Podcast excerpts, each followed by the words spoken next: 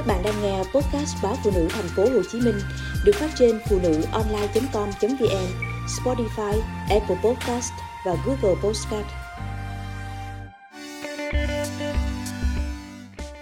Dưỡng ẩm cho da vào mùa thu Không khí se lạnh của mùa thu có thể khiến da khô hơn và bạn cần một loại kem dưỡng ẩm mạnh hơn để da luôn khỏe đẹp.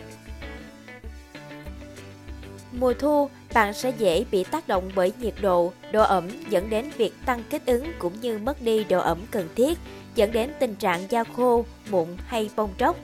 Để hạn chế các vấn đề này của da, bạn cần có sự thay đổi cũng như bổ sung các mẹo chăm sóc da mùa thu.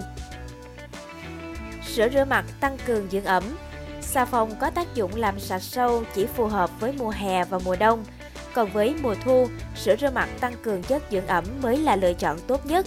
Sự có mặt của hoạt chất dưỡng ẩm sẽ nhanh chóng bổ sung độ ẩm đã mất đi trong quá trình rửa mặt. Đừng quên dù tiết trời mùa thu có thể se lạnh, nhưng nước ấm hay nước nóng chưa bao giờ là lựa chọn tốt cho da, nên dùng nước lạnh để rửa mặt. Hãy dùng thử một loại kem có khả năng dưỡng ẩm lâu hơn. Mùa thu thường lạnh hơn mùa hè và mát hơn mùa xuân.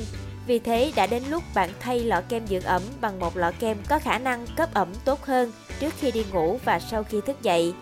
Nếu có thể, trước khi đi ngủ, sau khi skincare đủ các bước, thoa thêm mặt nạ ngủ hay một lớp dầu ô liu, dầu dừa hay dầu bơ để tăng cường khả năng cấp ẩm cho da. Khi thời tiết trở nên lạnh hơn, tốt nhất là bạn nên cắt giảm retinol trong quá trình dưỡng da.